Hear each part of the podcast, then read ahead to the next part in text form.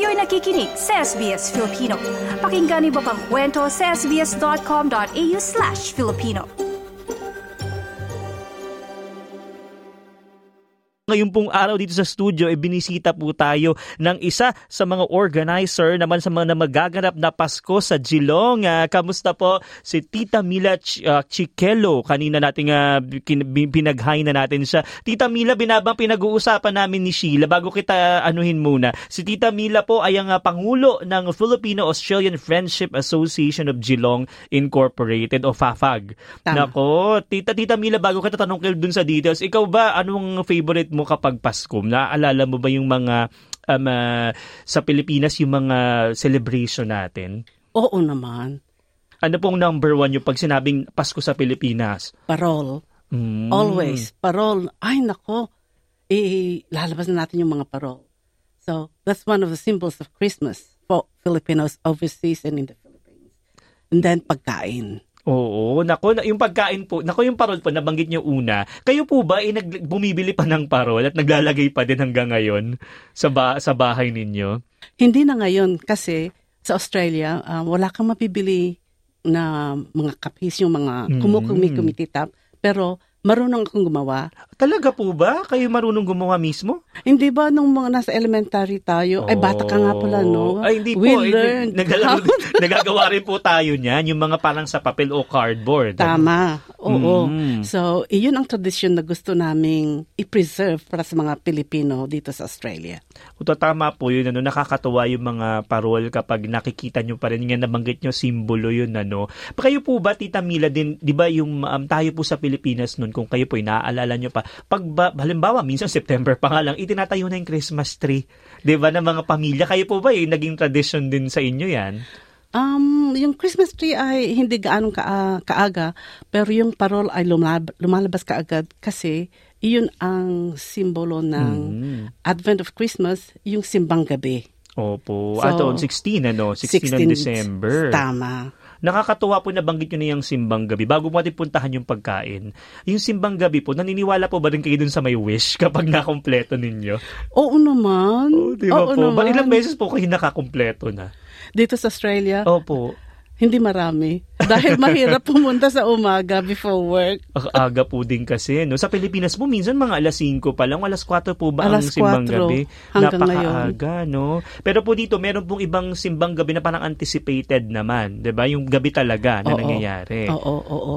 I think it is a sign that we have adapted traditions to the Mm. countries where we live. And it is one way of preserving our own traditions. Totoo po yan. Kayo po, Tita Mila, ilang taon na po kayo sa Australia na naninirahan? Ah, inilalabas mo naman ang... Bawal pala mag-age reveal. Hindi pala pwede mag-age reveal. Pero for the sake po, parang ilang taon na, hindi ko nababanggitin kung anong taon. Pero kayo, alam ko po na kayo medyo man, may, may matagal na rin ito. Isa sa mga pundasyon na dito sa Australia. Pero hindi po matanda pa si Itabia. Napaka-bagets pa po nito. No? Ang, ah, ang tanong ko po kasi, kaya ko po na itatanong. Kasi syempre, nung kayo yung unang mga pagdating nyo dito ng mas mga, nung, nung mga nakaraang taon, syempre hindi pa lahat maraming Pilipino noon. Ano? Tama. Diba? Tama ang sinabi mo, ah, TJ. So I came, I migrated in the 1970s. And that was the second wave of the Filipino migration. Maraming mga young Filipino nurses who came around that time between 1965 and 1979. And many of us were single. We did our training, nagtrabaho na kami dito, at dito na rin kami nakipag-asawa. So, that period of migration meant na maraming intercultural marriages. And it also meant, as a flow-on, na Christmas celebration among those families were always multicultural. Filipino, pero Australian din at European. Opo, iba-iba pala yun. Parang merge na siya talaga nung ano. Tama. Ano po yung adjustment yun nun? Siyempre, dahil nga sanay kayo na baka minsan yung Noche Buena, hinihintay 12 midnight, pero sa iba pala hindi. Gabi pa lang kumakain. May mga ganong klase po bang adjust, adjustments during that time? Not really. Uh, among the Spanish groups, ay ang Noche Buena nila ay December 24 din. Among the Australians, meron din silang Christmas carols at saka midnight mass. So, meron ding mga tradition that cuts across cultures na hindi na kailangang palitan ng mga Pilipino. Ang adjustment ng mga Pilipino dito ay pagkain. Kasi in the 1970s, 80s, even in the 1990s, yung mga ingredients ng pagkain na hindi pa um, Hindi available. marami, hindi available. Mm-mm. But you know, we always adapted and then we made the other cultures come to the fusion of Filipino and Australian food. Naku, nakakatuwa po yun, ano? Kasi syempre may mga nabanggit yung ingredients minsan, hindi available dito. Oo. O di kaya naman masyadong mahal kung available man. Parang important pero mahal, ano? Tapos yung mga pagkain po ninyo, kung ano yung available nun. Pero nung time po na yun, namimiss nyo ba din yung halimbawa ang mga caroling naman na mga eh, Tagalog or Bisaya or ah, iba pang mga language natin na yung mga songs, OPM songs natin na napang ano. Syempre, di ba, pag Christmas carols, pero syempre, Australian na English po yun, di ba? Meron po bang moment din na ganun, ay parang nakakamiss yung ano? May ganun po ba? Ang talagang na-miss namin in the earlier days, lalo na sa mga taga-rural na Filipinos, na mga kababayan natin, ay yung house-to-house caroling. Kasi wala dito. Opo, yung bigla na lang may kumakatok sa ano nyo at tapos Oo. sasabihin nyo patawan. Ayaw pala magbigay ng, ng barya. Kaya di ba po yung mga bata bibigyan ng barya, di ba? Oo, noon sa Pilipinas. But it was really hard to institute that here. It's now easier kasi may mga, dito sa Melbourne, may mga choirs na nag-organize na they come to your house, kakantahin ka, and then they move from house to house. Opo. Tapos sila, yun yung parang caroling pero nasa loob po ng bahay, Bahay, this time. tama. Unlike sa atin sa Pilipinas, nasa labas, di ba? Nasa labas. Tapos baka habulin pa ng aso.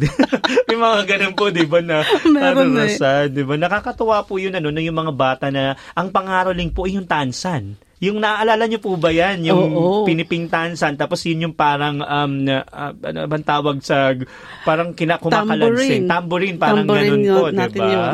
Di ba po isa yan sa mga memories natin ng kabataan sa Pilipinas, di ba po? And memories we always remember. Mm. And even if we don't remember later on, the happiness that those memories bring us is stay in our hearts because Christmas is always in our hearts. And that's why the theme of the Christmases that we're organizing now is Christmas in our hearts. Yung jilong po sa mga kababayan natin na nasa iba't ibang paparte ng Australia, eh yung jilong po ay ah, regional area dito sa Victoria. Pero ma- pa actually mga one hour lang siya from Melbourne po eh no, napakalapit. Pero Tita Mila, ang ito po ay ginawa inorganisa ng ah, Filipino-Australian Friendship Association of Geelong Incorporated. Kailan po ba nagsimula itong ah, grupo ninyo? Itong grupong ito ay nagsimula noong September 1981. Earlier, nabanggit ko na maraming nurses na dumating noong 1970s, nakipag-asawa po sa mga non-Filipinos. Many of them settled in Geelong, and itong mga young families po decided to form a club called Filipino-Australian Friendship Association, FAFAG, to provide social activities para sa mga young children, families nila. But dahil wala nga maraming Pilipino noon doon sa Geelong, palagi silang naiimbitahang magsayaw, Mm. magluto ng pagkain Pilipino. So, eventually, they worked with council and they built their own clubhouse. So, they own their own clubhouse in Geelong now. Nako, parang nakakatuwa po pala na may gantong klase ng mga grupo. Sa Geelong po, ama or regional area, marami pong mga Pinoy ngayon na, no? Parang uh, uh, fast forward mula sa ginawa yung uh, tinayo, itin- tinaguyod itong FAFAG. Ngayon po, eh, ang dami na rin Pinoy siguro. Gano'n po kakadami na ang mga Pinoy dyan? Maraming Pilipino doon at lalo pang nadagdagan after COVID. So, um, in the ABS census of 2016, there were less than 1,000 Philippine-born Filipinos who identified as Filipinos at the census living within Geelong itself. And then, in the census of 2021, halos 1,500 ang dumagdag. Mm. So, currently the general description is the Filipino community is the fifth largest of the culturally and linguistically diverse background community group in Greater Geelong. And this comes after mga uh, Mandarin speakers, Punjabi, Hindi, Macedonians, Croatians, fifth ang Filipino. Naku. So this is a big jump for us. Napaka kahit po sa senso sa buong Australia, 'di ba? Panglima na ang uh, Pilipinas, Tama. ano? Ang uh, ang mga Pilipino or mga pinanganak sa Pilipinas na mga nandito sa Australia. Nakakatuwa po na kahit san sulok talaga, no? At marami sa regional, parang sabi nga nila kahit sa ibang mundo, kahit san pong sulok ng mundo, laging may Pinoy. Kayo po ba naniniwala kayo dyan? Naniniwala ako dahil palagi ako nagbibiyahe and wherever I go, may mga makakausap kong Pilipino. Kaya kung halimbawang nasa ibang lugar ako at Pasko, punta lang ako sa simbahan, Meron Ano ako makikitang mga Pilipino. lagi pong present pag may misa no? Nakakatuwa po na ayun nga na, na ganitong klase ng organisasyon na naitaguyod at sa nagkaroon ng mga ganitong klase ng um, uh, event na ginagawa. Ito pong Pasko sa Geelong at kailan po ito nagsimula? Ito po ba'y kamakailan lang o matagal na rin ginagawa ng FAFAG? Um, this is the interesting part of our local communities here in Victoria, no? Na may kanya-kanya tayong Pasko. Sa Ballarat, sa Bendigo, Shepparton, Warrnambool, and Geelong.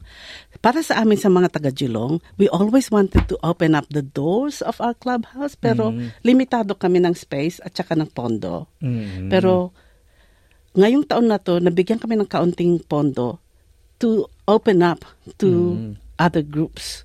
At um, ang wish talaga ng founding members namin is to have it outdoors. Kasi yung club namin, we can only take 100 people inside. Mm. Pero ngayon, pag binuksan namin yung pintuan, we could have more than 400, 500. This is our first Pasko sa Geelong as a community event accepted by council and we are hoping that all Filipinos from different parts of Barwon area would come and from Melbourne as well. We are dedicating this to our founding members. We've lost two of our pillars of the community in the last um, four weeks.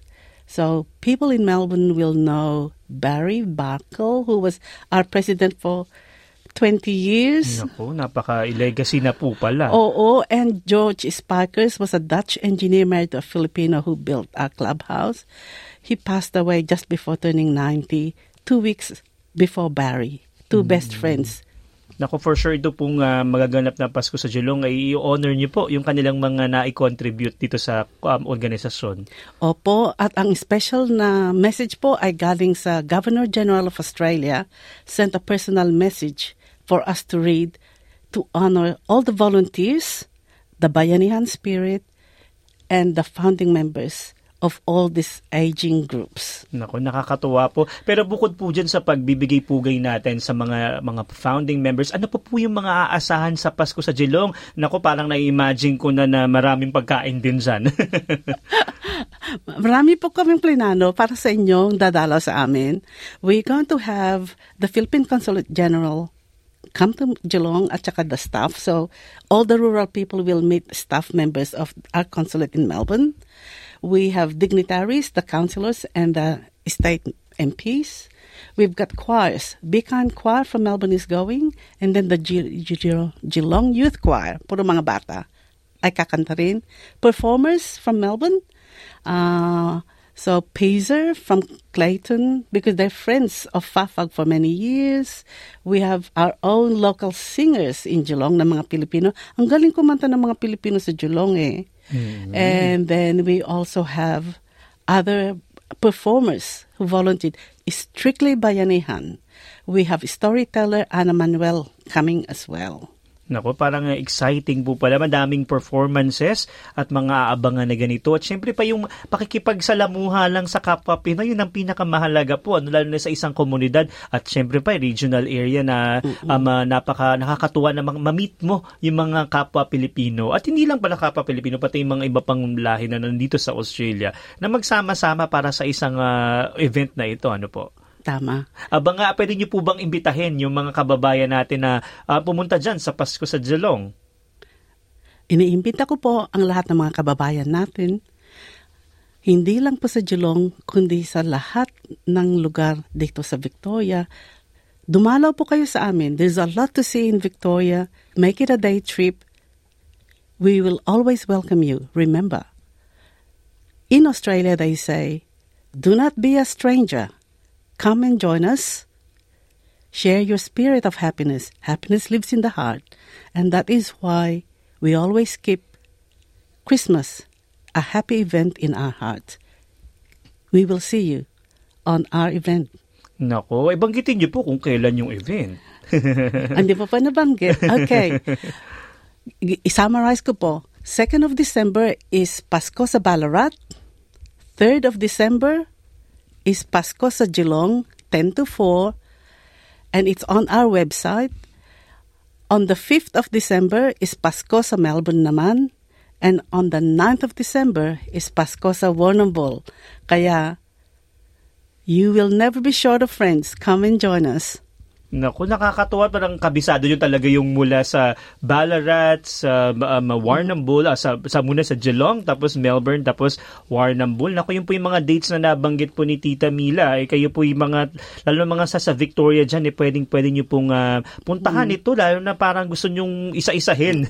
At para na rin kayo nakapunta sa iba't ibang lugar dito sa Victoria. Naku, maraming salamat Tita Mila sa pagsama sa aming Napakinggan po natin si Tita Mila Kitchelo, ang presidente po ng Filipino-Australian Australian Friendship Association of Geelong. Nice yung bang makinig na iba pang kwento na tulad ito? Makinig sa Apple Podcast, Google Podcast, Spotify o sa iba pang podcast apps.